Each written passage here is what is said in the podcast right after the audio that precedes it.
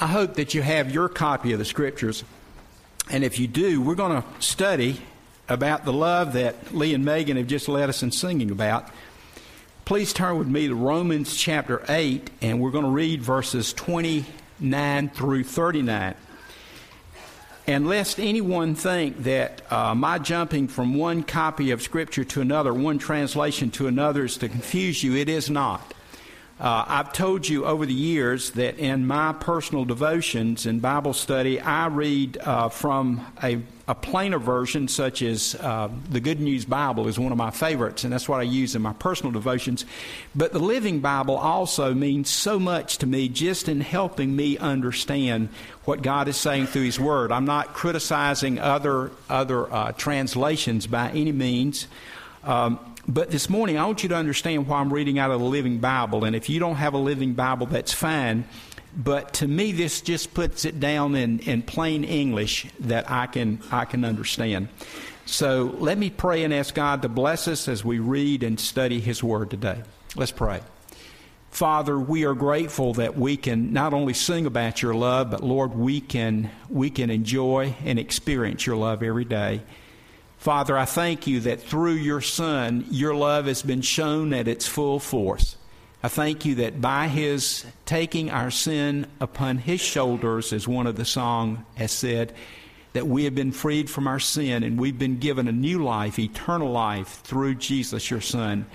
And this morning, as we read and study the words that you inspired Paul to write to the Christians in Rome who are under great persecution, Lord, I pray that you'll speak to our hearts. We're not under persecution as they were, but Father, we need to be reminded of the great love that you have for each one of us. And I pray, Father, for those that might be in the congregation that have not yet trusted your Son as Savior.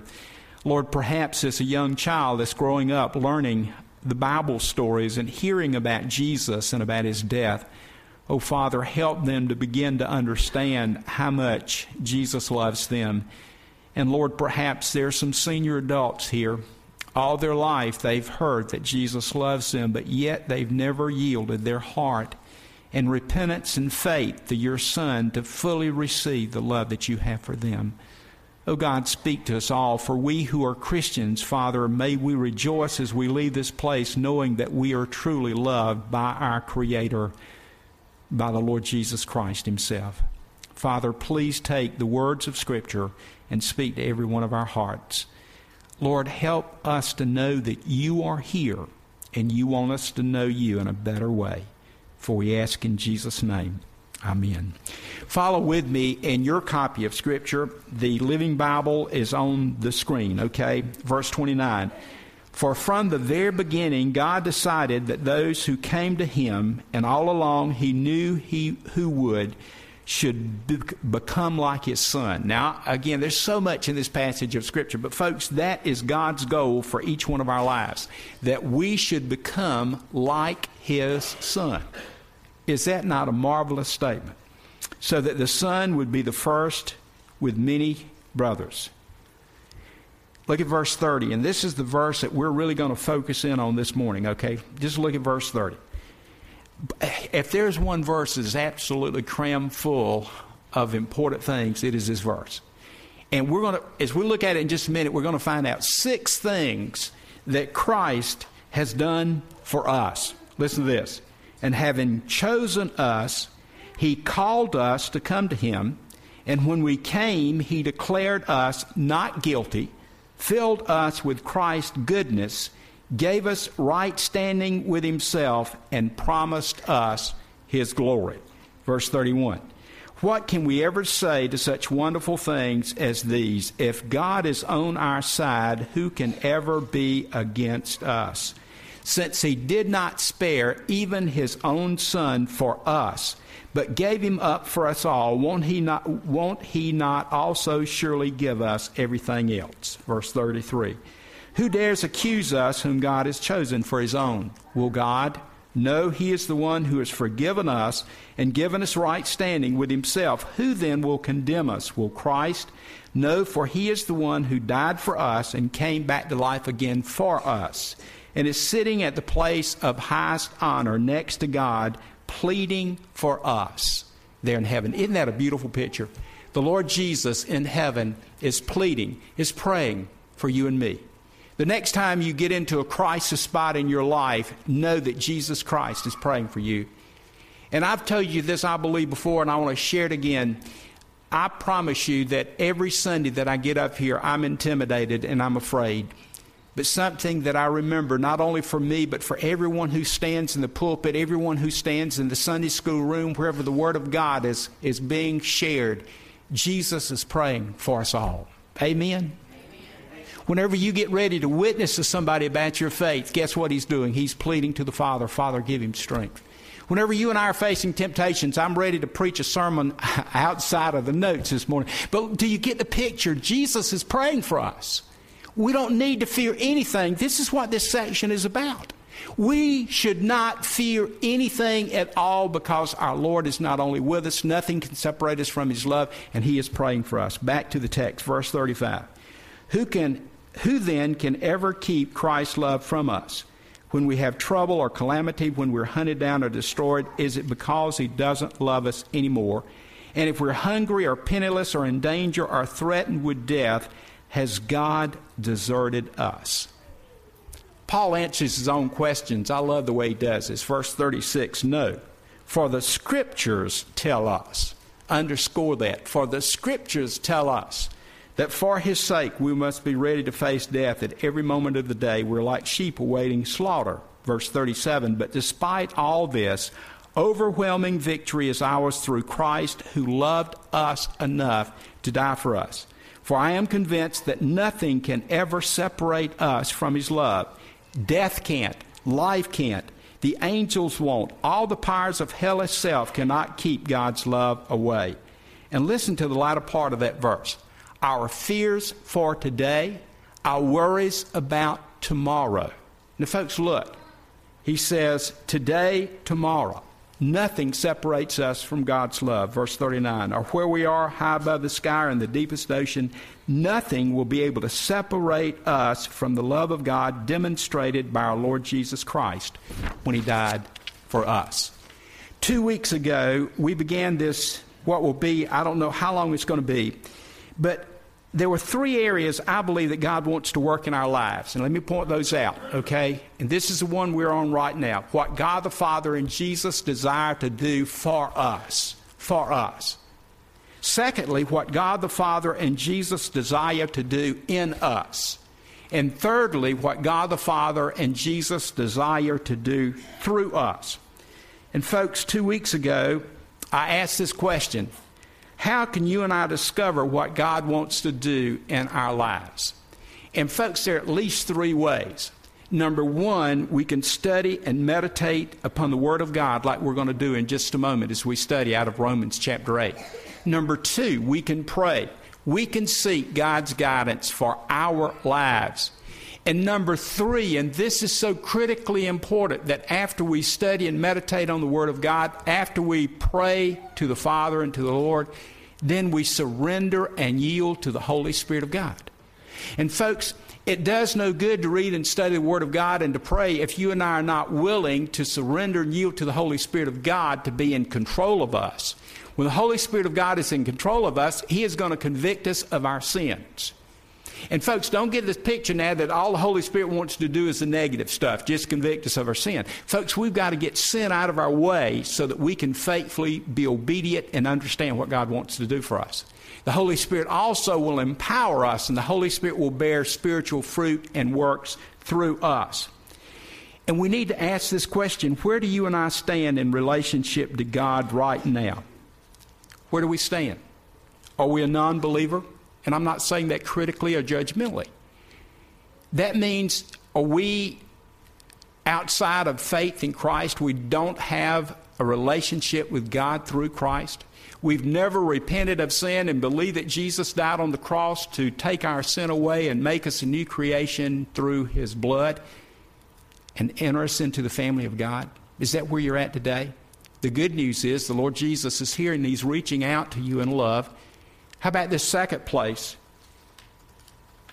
that we could be? A professing Christian, but we've not grown in our relationship with Christ. And the Lord is a stranger from our past. We can identify that point in time. Maybe it was a revival. Maybe it was at a camp meeting. Whatever it might have been, it was a time when we trusted Christ as Savior and we know that He did something in our, in our hearts. But He's now a stranger to us. And we're satisfied to continue as we are until we reach heaven are we in a third place? A believer who wants to grow in our relationship with Christ, but there's at least two obstacles that stand in our way. Number one, we don't know how. And number two, we are afraid to pursue a deeper relationship to Christ. Folks, in Romans 8, verses 30 to 39, Paul reveals what God has done for us in and through Christ. In these 10 verses, Paul uses the personal pronoun 26 times. And you can just look at these. I'm not going to repeat them again because I'm going to go through them quickly. But, folks, here's my point that I want you to understand. What Paul is writing for these Roman Christians can be written about you and me too. This is what the Lord has done for us. Have we lost our excitement and enthusiasm about what Jesus Christ has done for us? I cannot read these verses of scriptures without getting pumped up. Every time I'm reminded of how much Jesus loves me and he loves you and all that he's done for us. And folks, it's not just the things in the past, it's what he's doing right now and what he's going to do in the future. All of this is wrapped up in these verses. So, folks, I want to take time to look at these verses and see what God has done for us through Christ when and if we receive Him as our personal Savior. Now, I got to confess, in this next overhead, probably put the wrong word up there, okay? Fran wrote down what I, if you'll go to the next one, a quick summary. You know, I cannot do anything quick, amen? Especially when it comes to the Word of God.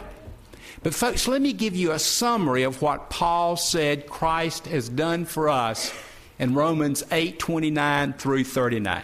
And, folks, again, I want to point out what Paul says the Lord has done for you and I in verse 30. And we're probably not going to get beyond verse 30 today, but I want to point out there's six things that Paul says that Christ has done for us. And let me mention all six first, and then we'll break it down, okay?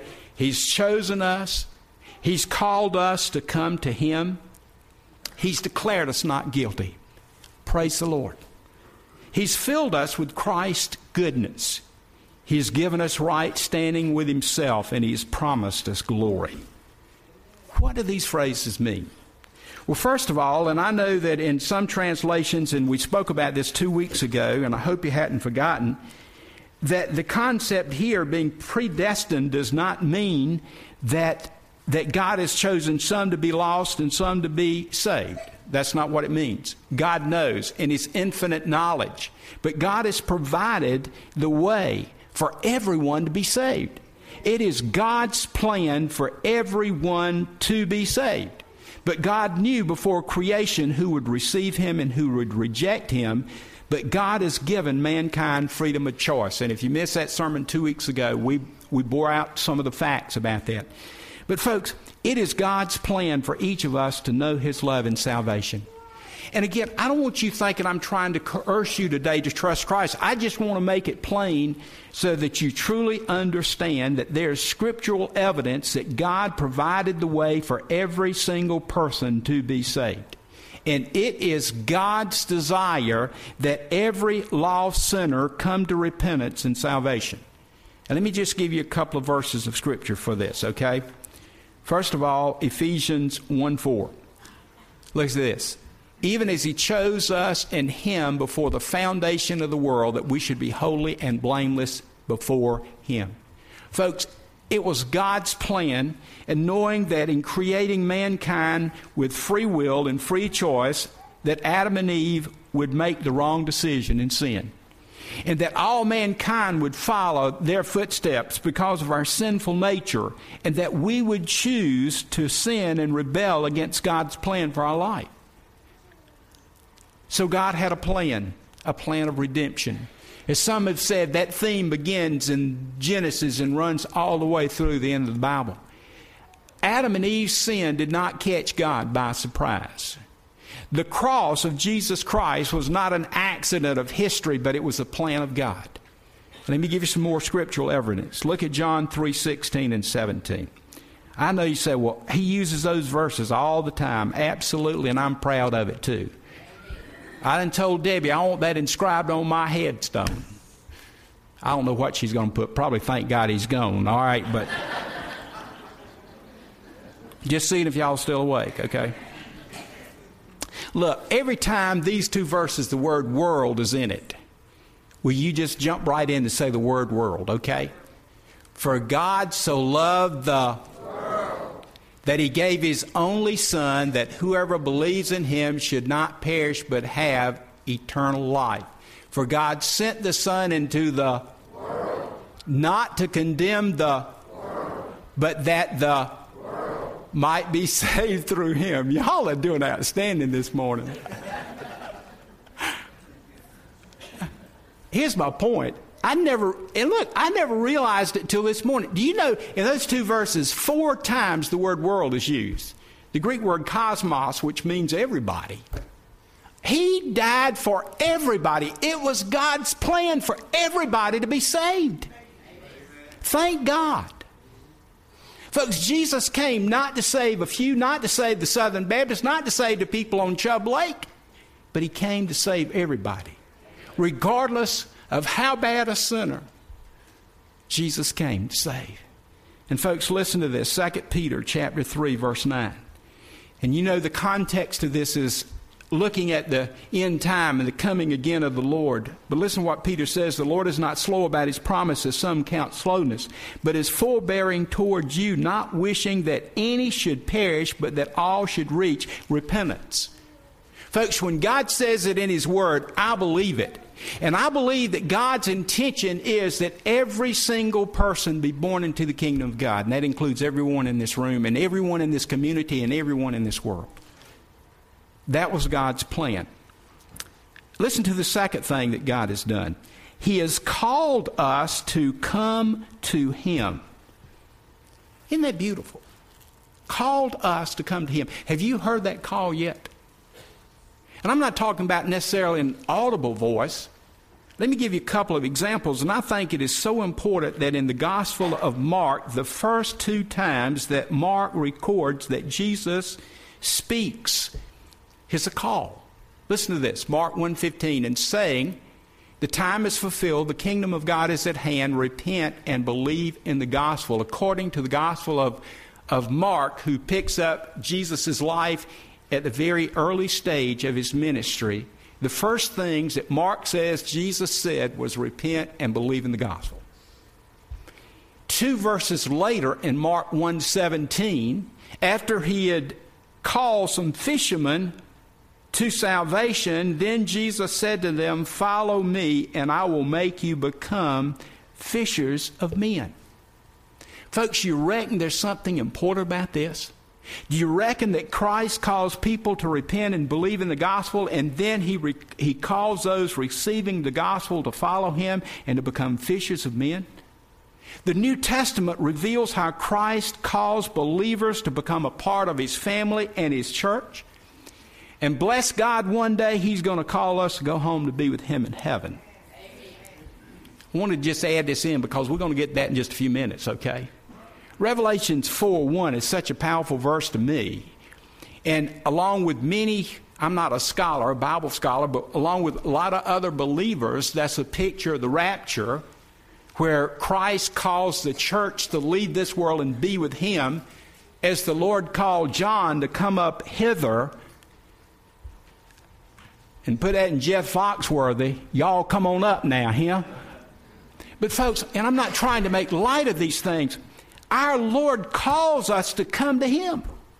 And folks, I believe between the start and finish of God's plan for my life and your life are at least three steps. Step number one, and this comes out of the Bible Knowledge Commentary. Let me document where this comes from, okay? The call, the, the, being called, being called. Listen to what Paul has said earlier in Romans chapter 1 verse 6 and he says this to the Christians including yourself who are called to belong to Jesus Christ. And then in Romans 8:28, a verse that we haven't read, but right above what we have read, we know that in everything God works for good with those who love him who are called according to his purpose. Folks, it is not an accident that in the scripture there are times that God calls people to himself. It is not an accident in your life, in my life, that God calls you and I to salvation. Then he calls us together as a body of believers, and he has called us to go out from this place to serve him. And that's another sermon. But not only are we called, but when we're called, we're justified. Let me read a couple of verses to you, and this is very important.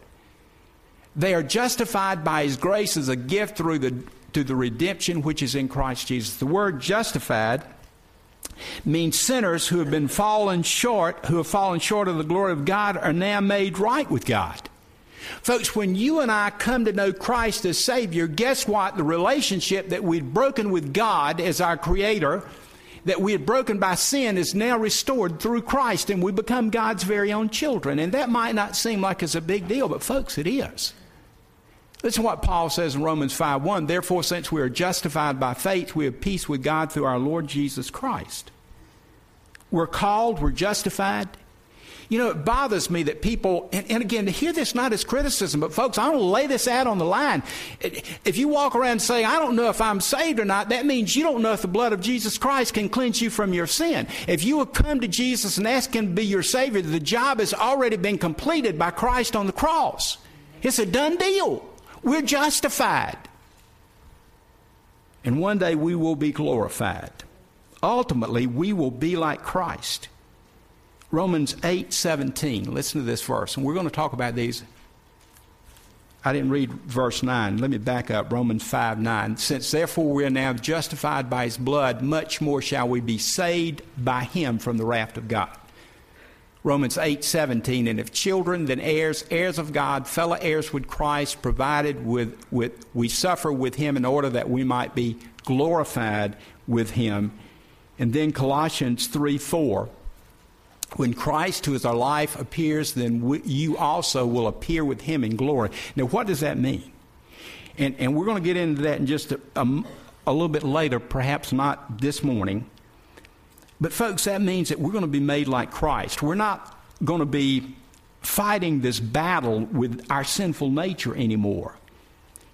Folks, you remember in, in Romans 3.23, and that's such an important verse, all have sinned and come short of the glory of God or fall short of the glory of God. But, folks, when we go to be with the Lord, we are freed from our sinful nature. Think about that for just a second. Our anger, our pride, our lust, our greed, any desire that is outside of the will of God will be freed from all of those things. And, folks, in these verses that I've read, being glorified is in the past tense, which means the final stage is so certain in God's eyes that it's already done. Have you ever heard that expression, you can take it to the bank? It's going to happen? Well, whatever God says He's going to do for us, you can take it to the bank. It's going to happen. And there's a third thing. Let me do this and I'll close this morning, okay? There's a third thing that Paul tells us in verse 30. He has declared us not guilty. Can anybody here raise their hand and say that they are so good, they've never sinned, they've never done anything in rebellion against God, and, and you don't have to worry about the blood of Christ because you don't need it? Is there anybody that can say that? And again, this is not sarcasm. Folks, we need to take a serious look at what Paul is saying. The penalty and wages of sin is what? Death. Can we say that again? Death. And it's not just spiritual, it's not just death at the end of life, but it is spiritual death. And folks, look, we're not saying if you didn't get caught, you don't have to worry about it. That's not what we're talking about. Because guess what? God sees everything and anything we do outwardly and inwardly, mentally, emotionally. God knows. We cannot hide anything from Him. But folks, in our in Christ, our sins are taken away. Now, how does that happen? Let me give you some scripture verses, okay? Isaiah 53, verses 5 and 6. You know this story. This is a promise of the suffering servant. And again, folks, I want to tell you something. God had a plan. How could a prophet six or seven hundred years before Jesus came to this earth and died on the cross, how could he know that God would send this Messiah? It was God's plan. And these men, these prophets who became God's spokesmen, were moved by the Spirit of God, and God spoke His truth through them. Listen to what Isaiah prophesies about this one who would come. He was wounded for our transgressions. He was bruised for our iniquities. Upon him was a chastisement that made us whole. With his stripes we are healed. All we like sheep have gone astray. We have turned everyone to his own way, and the Lord has laid on him the iniquity of us all. Folks, would you notice in those two verses that he, him, and his are used, and each one of those words can be filled in with the word Christ. Christ was wounded for our transgression. Christ was bruised for our iniquities. Upon, the cha- upon Christ was the chastisement that made us whole. With Christ's stripes, we are healed. And the root word for salvation is also the word that's used for healing. Verse 6 All we like sheep have gone astray. We have turned everyone to his own way, and the Lord has laid on Christ the iniquity of us all. And let me again read Romans chapter 5, verse 1. Therefore, since we are justified by faith, we have peace with God through our Lord Jesus Christ. Well, we only got three done, didn't we? But, folks, I hope you'll go home and look at this verse, this one verse, and just look at what the Lord Jesus has done for you and me. But let me ask you something Have you allowed Him to do that for you? You know, when I began this series two weeks ago, I told you that uh, I went to the bank one day, and, and uh, I can't remember now all the details, but they wanted to offer me something um, um, that they gave all their customers, but I hadn't signed up for it. And I got a little bit offended. I said, What do you mean I hadn't signed up for it? Been one of your customers for 30 something years. And they said, No, you got to sign up for it. You know, we can talk all day long about what Jesus Christ has done for us. But until you and I allow the Spirit of God, not my preaching or another preacher, or another person until you let the Spirit of God convict of sin that you are lost in sin and the penalty of your sin is death. But the free gift of God is what? Eternal life in Christ Jesus. Praise the Lord.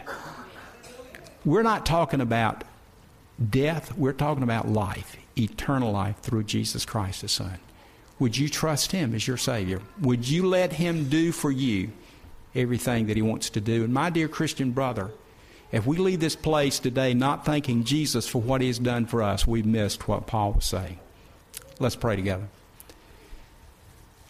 Father, for me, time seems to go so quickly in these moments. Perhaps, Lord, for many in the pews, it, it goes by so slowly because, Lord, so often so many things keeping us from hearing your word and not the words of the preacher, but the words of the Spirit. And I just pray, Father, that the Spirit of God that inspired inspired Paul not only to write these words, but to understand them, might inspire us to understand them too. Lord, I thank you that it is your desire that all would be saved. And Lord, today I pray that if there's someone here that has not yet trusted your Son as Savior and not allowed Him to work in their heart and life and give them eternal life. I pray, Father, they turn to you. Lord, in these moments of invitation, may the Spirit of God be given freedom to speak to every heart. Father, pray for we who are Christians. Lord, we've nothing that we can boast about of ourselves. But Lord, I pray that we would boast about you. I pray in our day to day living, Lord, we would let others know by our speech and our actions and even by our verbal witness that Jesus has made us different because he took our sin upon himself and because he has given us salvation. Father, again, bless and speak in these moments, for we ask in Jesus' name. Amen. Our hymn this morning is number 143 You Are My All in All. Let us stand as we sing.